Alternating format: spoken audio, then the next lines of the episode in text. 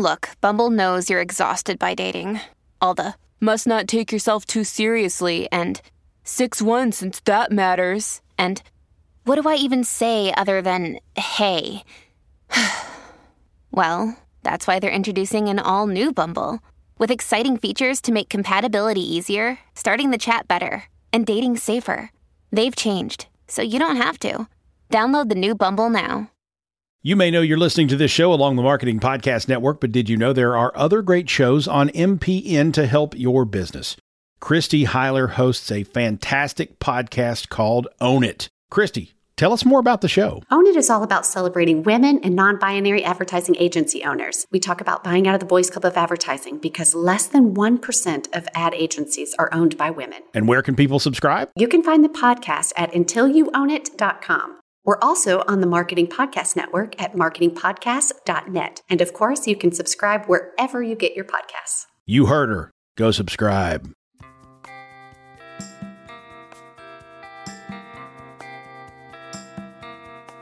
Hello, this is Caroline K from Caroline K dot co, and you're listening to Snippets of Genius. If you're a client, show guest, weekly listener, or friend of mine, welcome back. If you're new to the show, it's great to have you here, and I hope that this is exactly the inspiration you've been needing to become the person you most want to be. Each episode is your reminder that anything is possible.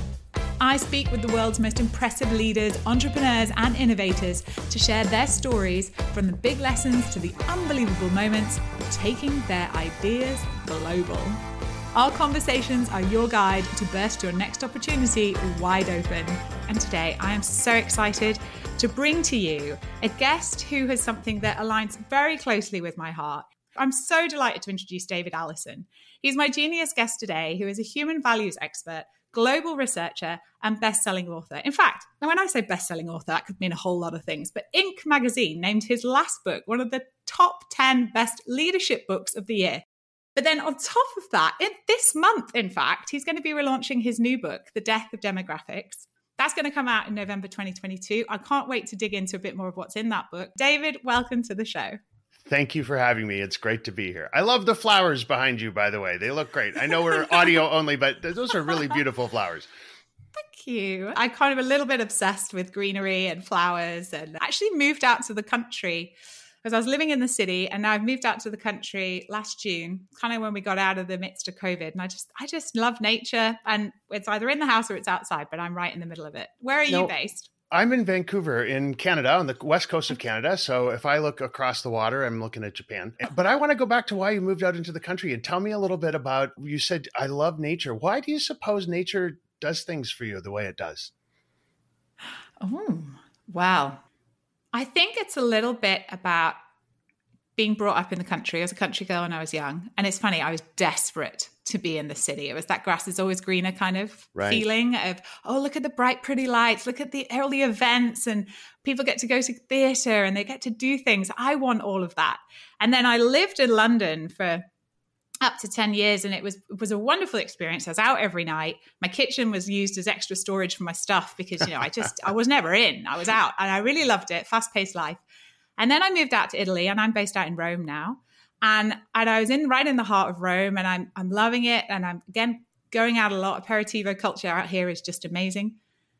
And then after a while, well, after COVID, sitting indoors, traffic noise, it wasn't too bad while we were in complete lockdown, but it soon re-kicked off, you know, the sound of the bin men, the bottle bins. I don't know. It's still just kind of hectic chaos. And, and I think change of life, working from home, just wanting a bit more tranquility, and, and a garden. And then the opportunity came to move, and I was like, yeah, got to be done. So it's a long way to answer your question, but I think it's kind of, you always want what you can't have, maybe something yeah. like that. So I'm going to tell you a little bit about yourself based on that. Tell me. Uh, there's fifty-six core human values that drive everything that humans do. That's okay. It. Only fifty-six all the way around the world. And we can get into why I know that in a little bit. But based on what you just told me, which is granted a very small amount of information to work from, but I'm seeing a couple of values bubbling to the surface here that drove you to make that decision. One of them sounds to me like peace, that there's some desire for some tranquility is the word you used. So the word we would use to talk about that particular driving impulse in your life is, is peace. I'm also hearing something about health and well-being, that it might be better for you from an emotional and mental state to be in a place that's less noisy, that's less hectic, a little slower.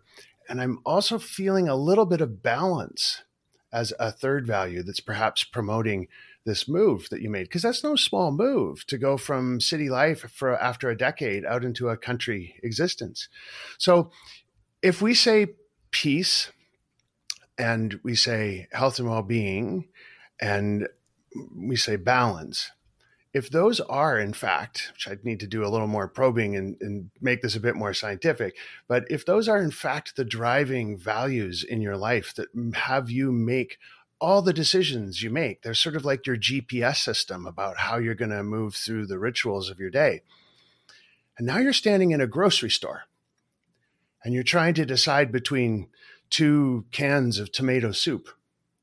I can pretty much tell you that the one that feels most like it is offering you something around balance and around health and well-being and, and around peace is the one you're going to gravitate towards. And you're not going to be doing that consciously. You're going to be doing that subconsciously. So I would say if I was going to make tomato soup for you in a can, I'd want it to have well, pictures of nature on it. We should talk about these tomatoes, these plump, ripe, juicy tomatoes that are fresh picked from the garden by Italian grandmas who've been doing this for the last fifty years for their family. And we do it slow. We do it in small batches. We do it really carefully. There's no preservatives. There's nothing nasty in here. Even our labels are made out of uh, recycled paper with vegetable dyed ink.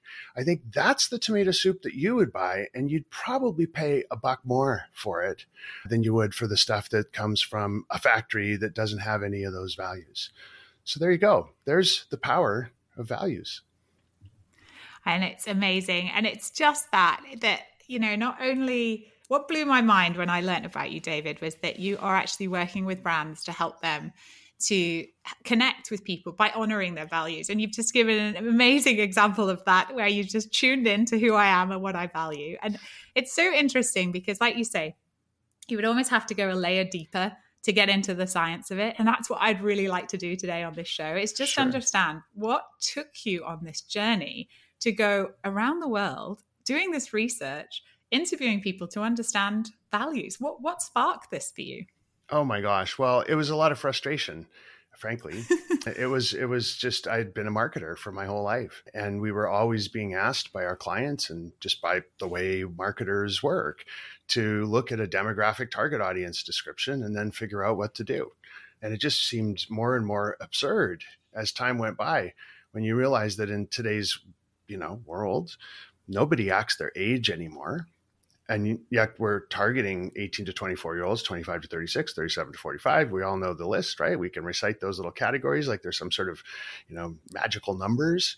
And that the morning you wake up after a birthday, you're suddenly in a new category and you're a whole new person because you had one sleep. So let me just wrap this back up to my opening example about you in a grocery store and soup. So if I knew that my entire target audience had those same three values, if I knew that, it wouldn't matter if they were male or female, rich or poor, young or old, black or white, gay or straight, and how many kids they have. None of that demographic stuff would matter, because the only thing I would need to know is those three or four values they have in common. I know how to make my soup. I know how to make a label. I know how to make a brand. I know how to make a message. I know how to make a story. These people are motivated in everything they do in their life by balance, health and well-being. And what was the other one we had for you? Peace. So if you take those three values and say, that's the way to understand my target audience, I don't care how old they are. It's not necessary to know that. It doesn't help me. Whether they're male or female. Like, think about that for a moment. We spend a lot of time arguing about, okay, my target audience is seventy-three percent male and the rest are female, or it's a fifty-fifty split. Or like, okay, cool. We ticked that box up. But what do you actually do with that information? Do you make things pinker and bluer based on where you are on that scale? Like it's, it's like, it's nonsensical, right? And yet we, We have these boxes to tick. We get all excited when we tick them. We go, okay, we know gender, age, income, marital status, number of kids, education level, white collar, blue collar, pink collar. Cool. Yay, us. Okay, yeah. Let's move on and start spending money now. It's so interesting. There's this world of data and big data. It's so exciting right now. And it, it's, it has been for the last few years, I think, where everyone's getting deep into what they know about people and like what rich information they have and how big Google and Facebook have grown because they have all this data and they know yeah. everything about us and what we like. And I think it's so interesting that you're going beyond the data and actually getting more into that emotional connection with people and understanding, you know, what drives them, what adds up to take us in a direction we want to go with our lives, because that's what really understanding values is about. It's about having that, you call it a, a G P S system, I think, where it's guiding you. But I absolutely agree. It's I, I use it to support people I work with when they're wanting to be more motivated in what they're doing, make those better decisions. It's like knowing your values helps you make faster decisions. It helps you know that you're back in the driving seat of your life and you're deciding where you want to go. And I just think it's fascinating that you not only took it upon yourself to, to go deep into this research, but you you took it to, I think it was seven hundred fifty thousand surveys. That's just, and like counting. Just a little bit of research. And counting. In one hundred eighty countries and one hundred fifty-two languages. I mean, it's kind of staggering. So yeah. you say you were a little bit annoyed about something and, oh, I just started to do this research. But I'm so interested in how you even sort of, I mean, I'm sure it just grew and grew and grew, but could you talk to us about how you even tackle a project this big? Yeah, well, it did grow and grow and grow. It was actually, you know, the story about three M sticky notes and microwave ovens, that like that no. was never what they said. Yeah, so three M sticky notes, the people at three M who invented those, it was a mistake. It wasn't what they were looking for. They were looking for some really hardcore glue. And this okay. was a, this was a failure. This was like, oh, this stuff's terrible. This has got no glue stick at all. And they're like, wait Brilliant. a minute, we could make sticky notes with this thing. And microwave ovens, the same thing. There's a bunch of products that have come into the world based on somebody who thought they were going to find something and found, made a mistake and went, well, hey, wait a minute, what's that? That's even cooler. And that's our story. I was in the real estate development marketing world, had done it really successfully for about ten years. We did projects all over the world, had a staff of thirty people. And it was great. And so I, I retired from that world. I sold my company to management and said, I'm, I'm going to, Uh, it's time for me to take a back seat here and do some other things. But I'm I'm going to keep writing books and speaking because I really enjoy doing that. So I was going to write a book about, the next thing that was on my mind at that moment was, how come in the urban planning world, we spend so much time and, and effort researching how to build diverse communities, because we know that diverse communities are happier and healthier than monoculture communities. That's a proven fact all over the world. And yet, when we build a condo tower, it's a monoculture. This one's for rich boomers. This one's for young first-time homeowners who've never had a home before. We separate it out into, so why can't the diversity go in the front door and all the way up to the top floor? That was my central question. That's what I was out setting out to try and discover. So we started to do some research so I could write another book. And I was going to call it The Boomerennials, because I thought that was really cute. And I still own boomerennials dot com. If anybody out there wants it, you can come and buy it. It's a cheap fire sale now. And the data for the first batch of surveys started to come in. And a startling fact was revealed, that people didn't really care about anything that the real estate development industry thinks they care about. That they weren't concerned about whether or not they had a fancy kitchen or a rooftop swimming pool or all those things. They're, of course, they're concerned in that stuff, but they they will pay more, as much as fifteen percent more for their home. Think about that. That's the most expensive thing in our lives, whether we rent or own. Our home is the most expensive thing in our lives. People will voluntarily pay fifteen percent more, as much as fifteen percent more, for one thing, and only one thing. And that's that they wanted to live in a building with people who saw the world the same way they did. They wanted to be with people just like them. They wanted to be with people who shared their values. Now, they all had different ways of saying that. They said, but but, but basically, how did you about, find that out? How did well, you just, figure we were, that we, out? That that's we was the connecting asking, dot. We were just asking. We were like, well, what would you pay more for? And okay. This is the, you know, when you ask enough people, this is the whole point of doing seven hundred fifty thousand surveys, right? When you, when you ask enough people an open-ended question like that, and you start looking at their responses, you can start to see patterns in the noise. And one of the you know, I talk about it like Halloween candy. We dump the Halloween candy, which is, for those of you who aren't in North America and don't understand what happens at Halloween, kids go running around from door to door, up and down the street, and they get giant pillowcases full of candy. People throw candy in their pillowcase. So as a parent, you, your kid comes home, and the first thing you do is you dump the pillowcase out on the on the dining room table, and you have to sort out, the, well, you don't have to, but you can sort out the candy, and you can, which is always the fun part for me anyway, because I guess maybe I'm a bit of a data geek. So you sort it out. You're like, uh, okay, there's chocolate over there, and there's lollipops over there, and there's bubble gum over there. You don't know going in what you're going to find. The data tells you how it wants to be sorted out. So when you ask people a long form question, like, what would you pay more for? And in your home, and enough people start saying stuff, you dump all that stuff out on the table and you start to see the patterns. And the one that came out loud and clear was people would pay more for living in a building of people who are just like them. So that was wow. the spark. That was the moment where we went, well, why would that just be homes? I wonder yeah. if values are more important than demographics, because the popular thought in that industry was that people want to live with a bunch of people just like them. That's saying, no, demographics don't matter. I don't care about that. And in fact, to back it up, we saw another pile of data we saw in that study was people saying they don't want to live in a building full of people just like them. Their words, not mine. That sounds like a ghetto. I was like, wow. Okay, so this thing that we're spending hundreds of trillions of dollars a year building all over the world, these towers that are, in their words, a ghetto, that they would pay more for if people were mixed up in there. That's that was like that was our three M sticky note moment. We're like, this is what we're on to here. People will pay more for things they value. So let's figure out how we can look at people based on what they value and turn that into a set of data. Because you made a, a a little allusion to this when you did my introduction, which was very kind. Thank you for that, by the way. Values are something we've known for a very, very long time, drive humans. This has been studied by social scientists, by sociologists, psychiatrists, neurologists. This has been studied for decades and decades all over the world, that our values drive us. Our values determine everything we do, whether you know it's happening or not. You don't have a choice. It's what being human is. There's a part of your brain that bosses you around. That's your C E O, your prefrontal cortex. Your prefrontal cortex uses your values to figure out how you're going to go through your day. So that's an established fact. The problem was, in the business community or in the world at large, we've been using that fact in a very poetic way. And we sit back and say, what are our values? Well, gee, our C E O loves sustainability. That's his favorite word. So that should be one of them. And wouldn't it be nice if diversity was one of our values? Yeah, I think so. Everybody will like that. And so we come up with our list of values and we put them on the wall behind the receptionist in nice little aluminum letters that we've cut out. And we say, there we go. There's our values.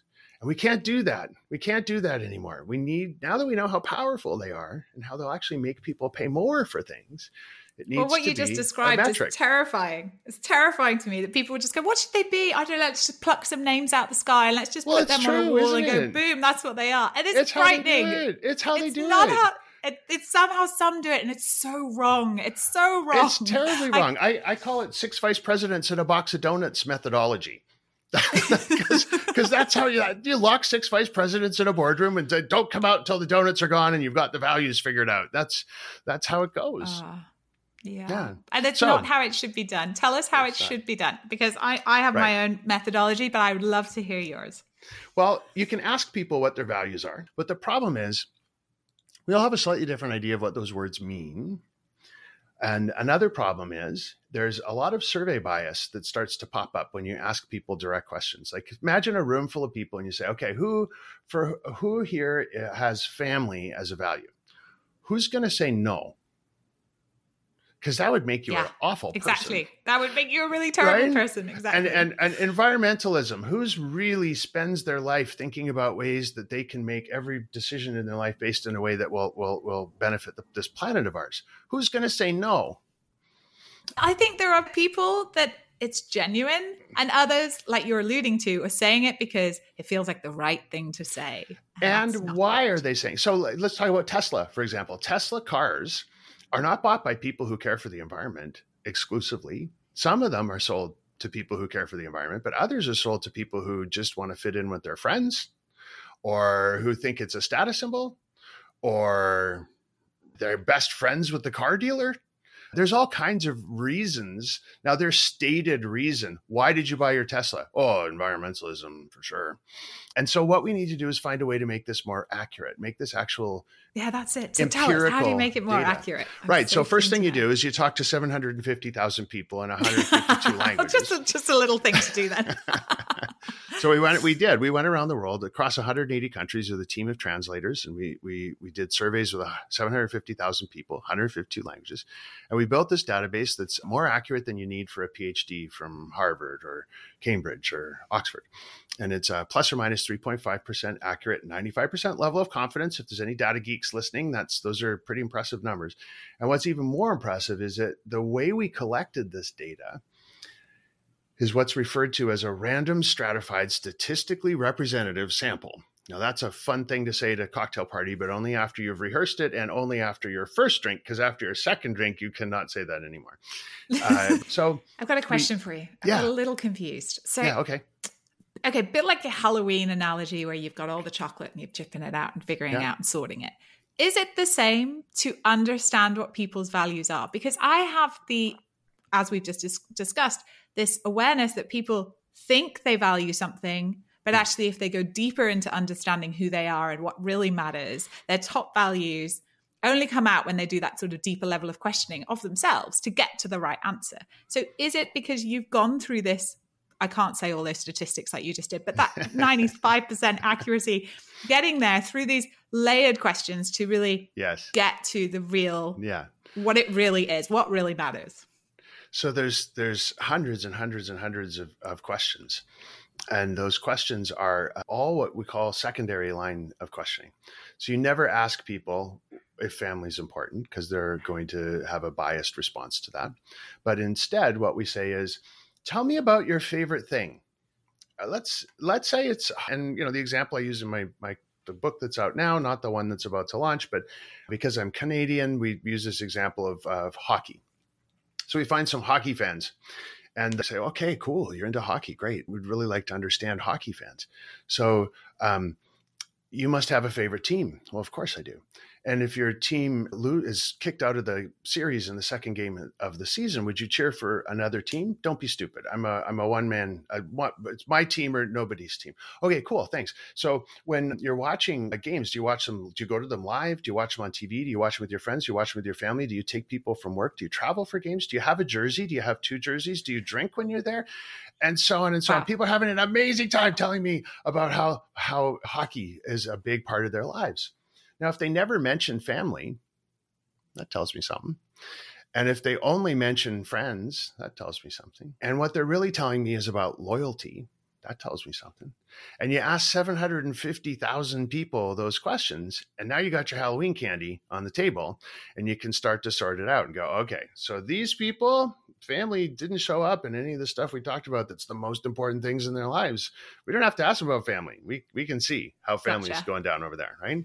So yeah. you, the, the kind of question you ask is super important. It has to be what we refer to as a secondary line of questioning. It can't be primary. It can't be, is the environment important? Hmm. You know, I see so many surveys online. It makes me nuts. One one of the one of the rules of podcasting is you're supposed to stay positive, but I'm going to go negative here for just a second. But okay. it's uh, I see these surveys put out by very well-meaning groups, and they say things like, Gen Z will love doing business with brands that are focused on the environment and they're honest and, and fun. So environmental, honest, and fun. You go, all right, that's cool because I'm a baby boomer and I want my brands to lie to me and ruin the planet and be boring. Who's going to say no to that stuff? Who's going to say no? So you read those things. You got to you got to read those survey results. These the media coverage is just like Gen Z's all like this. Boomers are all like that. You got to like, how did you ask the question? Are, are yeah. you just setting them up to ask, answer a question that they're, of course, going to answer in one way versus another? Anyway, so we have this big, uh, back to positive. Yay, happy David. So we have this we have this giant database, and then we can find a group of people who I always end up re- reaching for my reading glasses here because they're always handy. So here's my reading glasses, and we're going to try and figure out how I'm going to sell these reading glasses in Belgium versus Boston.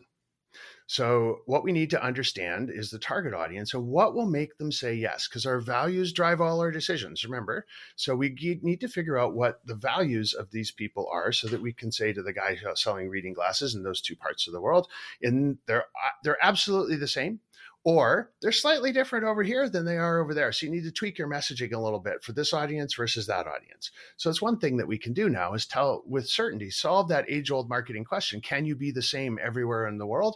Or do you have to have regional variances based on the kinds of people that are going to be interested in your product?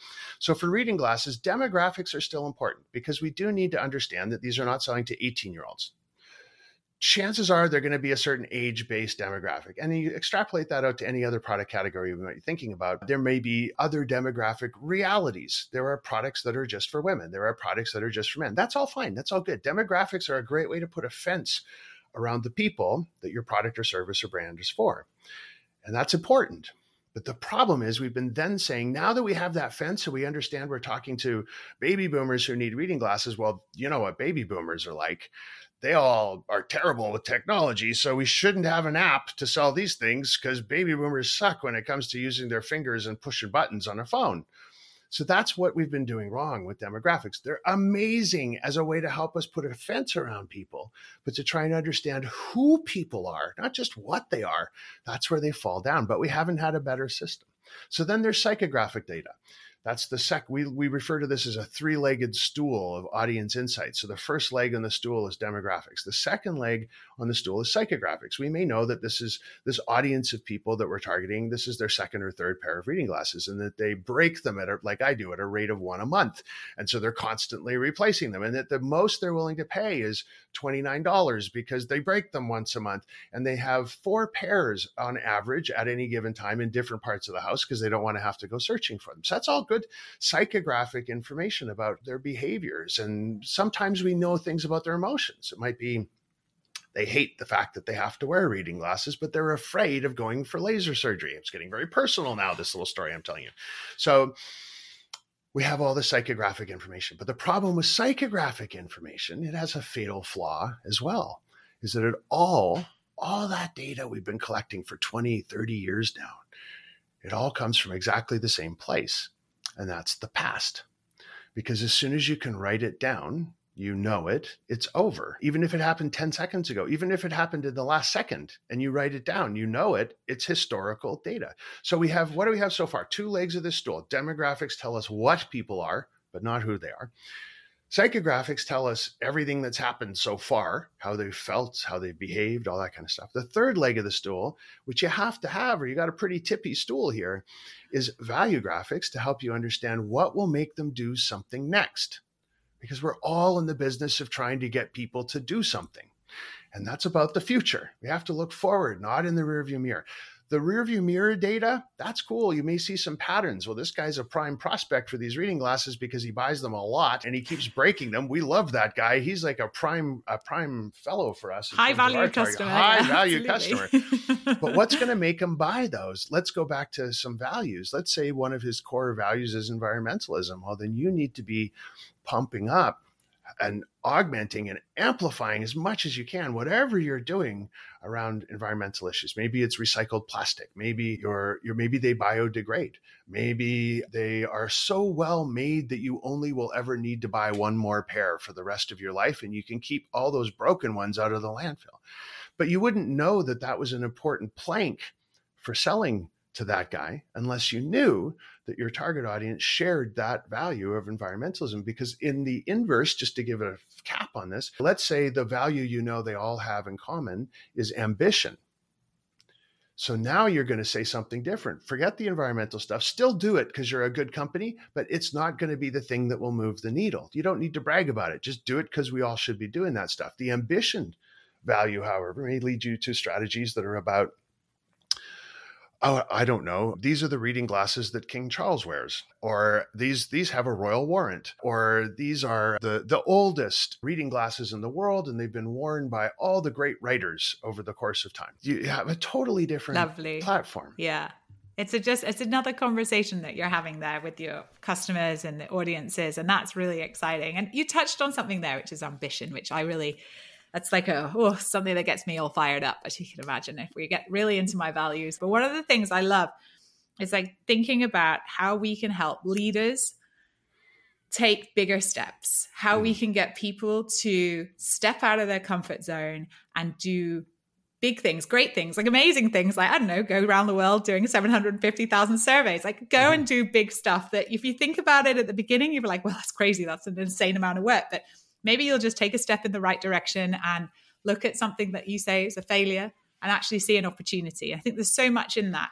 And one of the things that really excited me when I was looking into the great work that you've been doing is that you're helping great leaders and teams to not only engage with their customers, but actually engage as a as a unit, as a team to, to do bigger things and to do great things because they understand each other. And I think there's something really powerful in there. And I'd love to explore that. And just some of the work you're doing with people like United Nations Foundation, Lululemon, PayPal. I mean, these are big, big companies around the world. And I'd just love to understand how you're helping people both in the organization to do more outside. We just had a little noise in the background there. Sorry, something fell off my wall. So yes, it's incredibly important to understand all the different stakeholders that are involved in an organization's success. And one could argue that the people on the inside are as important or more important than the folks on the outside of the company. In fact, there's an old management philosophy about all the different mm, stakeholders that you need to be considering if you're going to be a great leader, and that they And there's five. One of them is your employees. One of them is your customers, but there's also your vendors, your partners. There's, there's also the communities that you're working within, all the community members. And then on top of that, if you're a public company anyway, or even just have some partners, the shareholders of the organization as well. And the This is referred to as stakeholder capitalism, which is a nasty phrase. It's two nasty words smashed together to make a bigger nasty word. They need to rebrand that. If anybody wants Who to came rebrand up with that? Stakeholder capitalism, it sounds like something Dracula does to make money. It's a smart thing to think about, though, because in the past, it's always been the purpose of a business is to return value to the shareholders. And in today's world, in this values economy that we live in, we can't think that way anymore. So if you understand the shared values of all five of those groups of people, and they'll probably have very different valuegraphic profiles for each one of those audiences. But because there's only fifty-six values that drive everything that humans do, there will always be some values that overlap between any two groups of people, even if it's just one or two. If you can find one or two values that overlap for all five of those groups, now you got sort of a North Star that you can use to navigate with. And every decision the leader of that organization makes should be made in reference to that North Star, because you know where that North Star will lead you. That North Star will lead you to this mythical place that we're all searching for right now, which is the intersection of purpose and profit. That intersection is really hard to find when you don't know what people care about. But when you do know what their values are across all stakeholders, well, now it's not so hard to find that intersection. So yes, it's That's incredibly important to, to, to be thinking about the people inside an organization. You're only going to have a successful workplace culture if you have a culture that reflects the values of the people in the workplace. That culture is what makes people want to stay and what makes people want to give their, their, their all every day, and that what makes people want to follow a leader. Otherwise, you're just, you know, we have so many companies coming to us and they're just saying, oh, we can't figure out how to attract people. And once we've got them in here, we can't figure out how to keep them. They just keep churning out. And, you know, a consultant comes in and says, well, what they really all want is a raise. So we give them all more money and then they leave. And then someone else says, what they really all want is more better technology. So we get them all better technology and then they just keep leaving. And and we just like the, the approach seems to be to just throw stuff up on the wall and see what sticks, throw the pasta on the wall and see what sticks. There's an Italian reference for you living in Rome. And so there's a better way, which is to use actual empirical data to understand what drives these people, what are their core values, where do those all overlap, find that place where they all overlap, and then use that as the guiding principle for everything that the company does. That's amazing. And so is it the same process as those surveys that you took across the world? You're taking those into these organizations, or what's your process to understand these stakeholders? It's a very similar process. We're in the middle of upgrading it so that it's going to be possible for one individual person to take this survey and find out what their values are with the veracity that comes from us having a database of three quarters of a million people. Because you can give anybody a survey and say, okay, let's ask you some questions and figure out what your values are. But if you're checking that against the answers from seven hundred fifty thousand other humans around the world, suddenly you're able to do it in a way that comes back to people, much like I did with you at the beginning of this podcast. And people go, wow, have you been eavesdropping on my life? And that's the goal. So then you can take all of that information and you amalgamate it with the responses that we got from all the other members of a team or all the other people within an organization. And you put all of those together and you can generate an amalgamated, anonymized report for a leader and say, okay, I mean, let's talk about this in terms of a giant company. You can say, my marketing department is driven by these things. My sales department is driven by these things. My H R department, my accounting department, my C-suite. They're all aligned on certain things, but they're all a little bit different. So the way we deal with them, the way we put programs in place to help them with training and career growth and, and compensation systems and even assignments within the organization to one set of tasks versus another can all be driven by what's in their hearts. Because what ends up happening on the marketing side or the employee side, once you know what people's values are, it's like you're their best friend. You know how what's going on inside their hearts, deep inside their hearts. You know, you've had those friends you can not talk to for three or four years, and then suddenly you sit down and have a, have a I'm going to try and be as Italian as I can for you today, an espresso and a biscotti, and and and share that espresso and biscotti that you haven't seen each other for three years, and the conversation just picks up right where it left off. It's because you know how to talk to each other like a trusted friend. Now, as far as I'm concerned, the purpose of marketing is to speak to our consumers and serve our consumers like a trusted friend. Now we can do that because values have become data. And as far as I'm concerned, the purpose of leadership is to deal with our employees and understand what makes them tick as if they were a trusted friend. And now we can do that because we have data that tells us what's inside their hearts. This is a whole new paradigm shift in the way we understand ourselves, the way we understand each other. And then the big story, as far as I'm concerned here, is that the ways we're proceeding now, the, the status quo, to use primarily demographics to look at each other, that validates demographics as a way to look at the world. And so that means we're running around giving ourselves and others permission to say, let's look at some people based on age. Guess what that is? That's ageism. Let's look at some people based on race. Guess what that is? That's racism. Let's look at each, a bunch of our target audiences, and that's, it's perfectly fine to think about people based on gender. Well, that's sexism. And we have homophobia, and we have all of these social problems that we're grappling with, and not very successfully, I might add, every single day. And they're they're being propped up by our insistence at just kind of saying it's fine to look at people this way. It's okay to keep using these tools. And business, mm. a huge portion of the world works inside an organization that has adopted this, this, this, this dogma that says, looking at people based on this stuff is, makes a lot of sense to us. And so it just continues to perpetuate these myths that demographics somehow tell us something about each other. And it's damaging the world. It's not good for business. It's not good for us. It's not good for the world. So why do we keep on doing it? Because we haven't had values-driven data. And now we do. Oh, well, we'll be all the better for it from that sound. And and yeah. It's so fascinating what you're saying there, and just about, you know, exactly all the things we're grappling with and all the things we're trying to overcome to be better humans and to be better to each other. And actually, by understanding values, we can do so much more.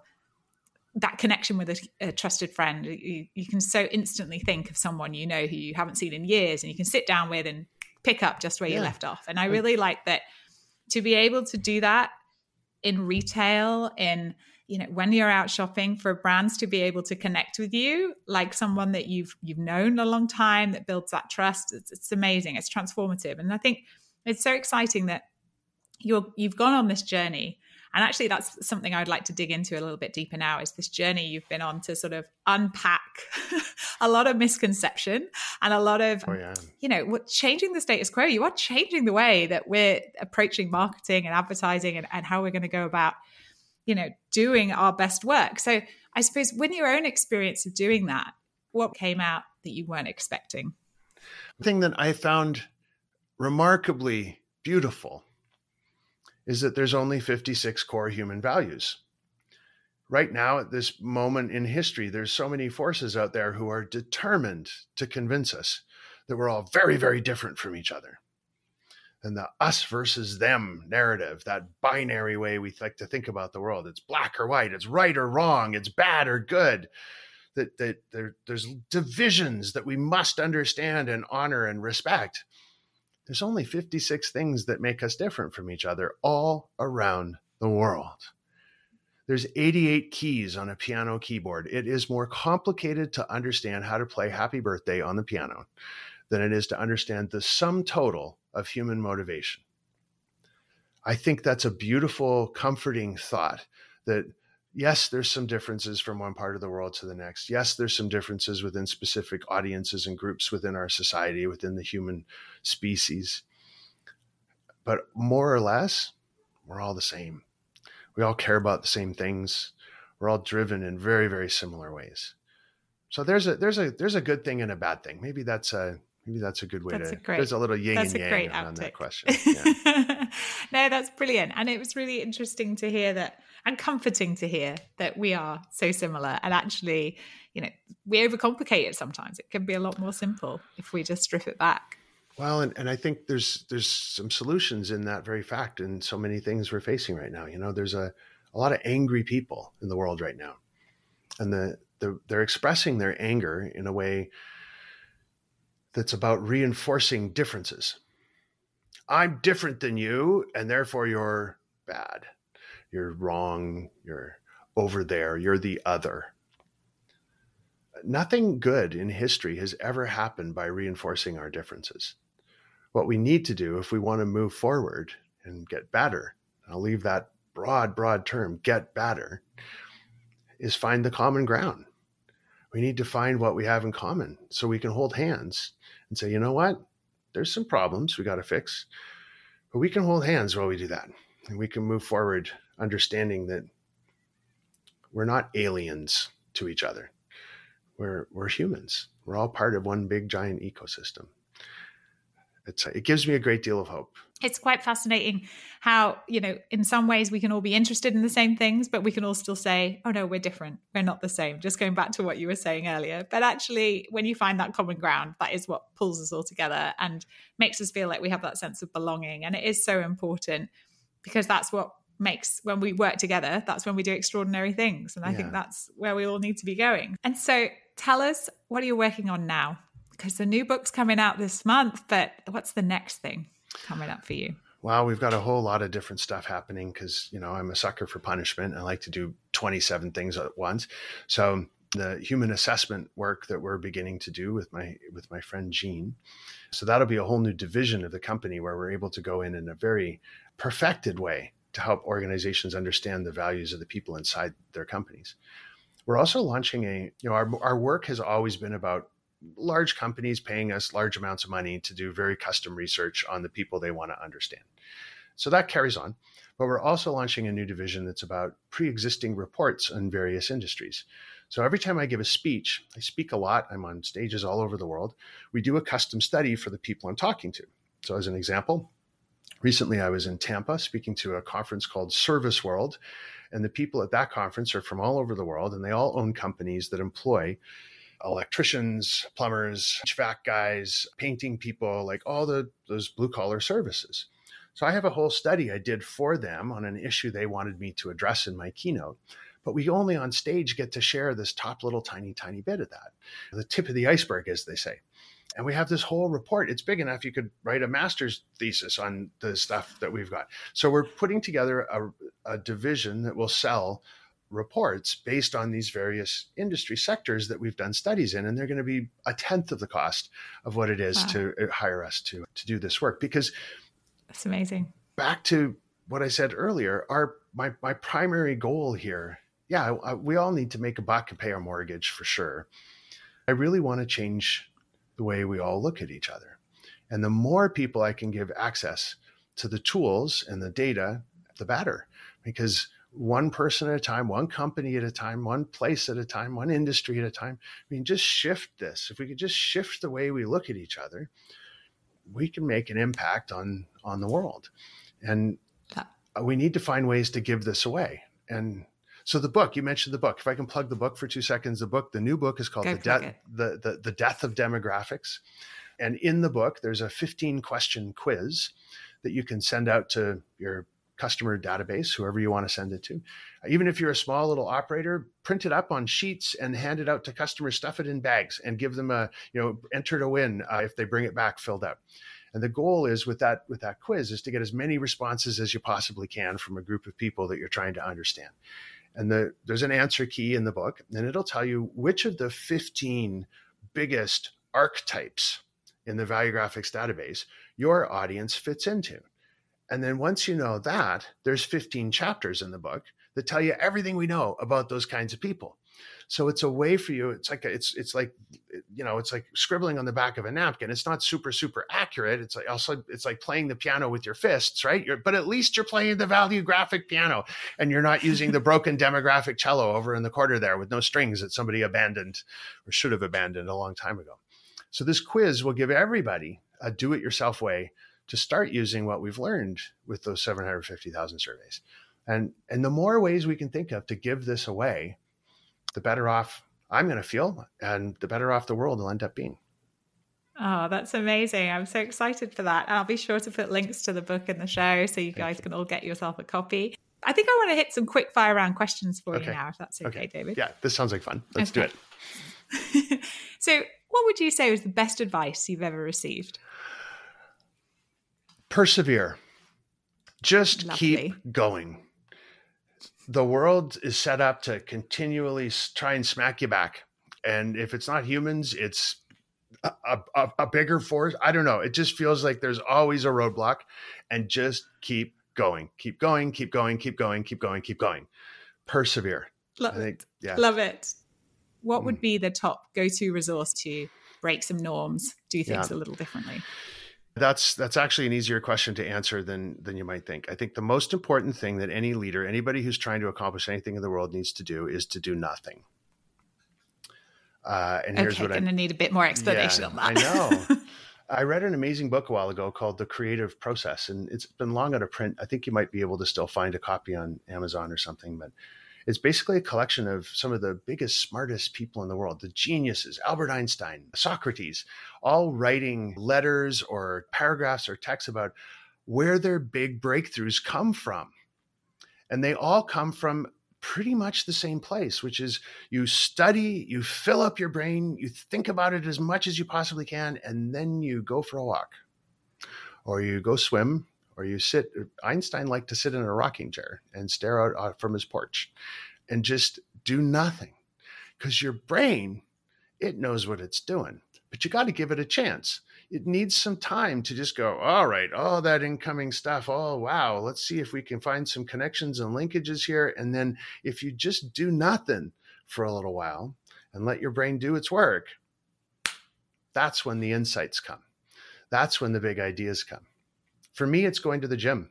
I go lift weights, and it sounds like a, you know, meathead thing to do, but it, it, and you can't think about anything except picking up that heavy thing in exactly the right way and then putting it down again in exactly the right way, or you're going to hurt yourself. And so I can't think about emails or work or research or clients or employees. I, all I can think about is picking up that heavy thing and putting it back down again. And Nine times out of ten, I come out of a, a a workout lifting weights, and I have something in my head that I need to get home and write down. It's brilliant the way it works. That's perfect. That's one of the best top tips and top resources I've ever heard. So that's amazing. And so if you could give yourself, your younger self, one piece of advice, what would it be? Mm. It's kind of related to my other comment about perseverance, and it's it's believe. to just believe you're a good person, you're capable of doing great things, that whatever it is you want to accomplish, you can you can get there. But not if you let your belief falter. You have to continue to believe in yourself and relentlessly believe in yourself. And it can be really hard because we all have things we're struggling with. We all have fears. We all have baggage from the past. We all have things we're trying to unlearn and new things we're trying to learn. It can be a, on a very, very personal level, it can be a real slog trying to get through a day. Those daily sort of rituals we have to go through could be incredibly difficult for some of us at some moments in our life. Sometimes it's just hard getting out of bed, getting dressed, getting food into you, making sure that you, you know, do the couple of things you need to do, even if it's just buying groceries and, you know, getting from one point A to point B into a meeting or something. You just got to keep believing. Yeah. I think it's as simple yeah. as that. I second that a hundred percent. And final couple of questions now. Okay. So say you're having a tough day, mm. one of those days where you're feeling like, I don't know, you haven't got the energy, the mojo to get up and get doing what you should be doing. What's the one music track that lights you up and makes you feel you can take on the day? I get so much ribbing about this. Pretty much anything by Wagner. Big, big, screamy opera. I don't know what the hell they're saying to each other, but there's something about human voices making a big racket, and in a way that's had the staying power of hundreds and hundreds of years. I'll listen to opera when I'm lifting weights. Okay, I've never told anybody that before. That's an embarrassing. Like, you're supposed to listen to heavy metal or something because you're in the weight room, say, right? I'm having I'm having a vision of you listening to like booting out opera while lifting weights. Yeah, I love that. Like it's it's uh, yeah. Brilliant, absolutely brilliant. And where should people find you? Where do, where's best to connect with you? Okay. Well, I live on LinkedIn. That's my, that's my home base. I dabble on the other channels, but if you really want to find me on social, come and find me on LinkedIn. You can just look for David Allison or Value Graphics and you'll find me. There's two websites you can go to. One is David Allison Incorporated. And that's how we talk about my work as a speaker and an author. And then there's value graphics dot com. And that's the, so David Allison Inc dot com and value graphics dot com. That's the company versus the speaker. That's the two the two worlds that I try and exist in in a fair and balanced way and fail at miserably pretty much every day. But I do my best. I persevere final, with final. belief. Final question for you now. If you had one ask for the listeners, what would it be? Change the way you look at yourself. Change the way you look at the people, other people, and change the way you look at the world.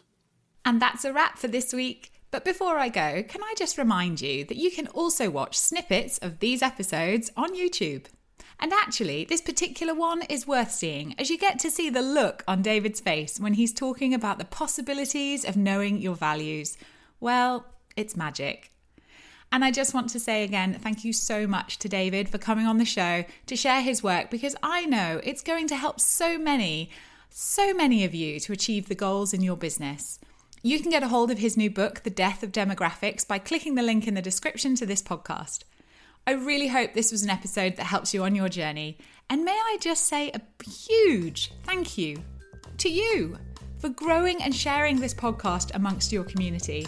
Last week, more people listened to Snippets of Genius podcast in one week than ever before. So please continue to spread the learnings as you take them from this series. And remember, there is no silver bullet. Opportunities are there for you.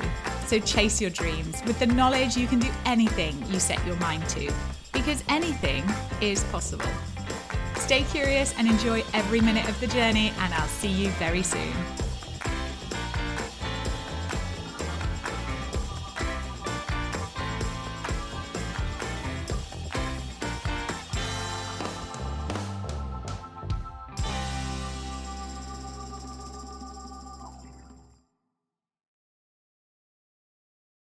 This podcast is heard along the Marketing Podcast Network. For more great marketing podcasts, visit marketing podcasts dot net.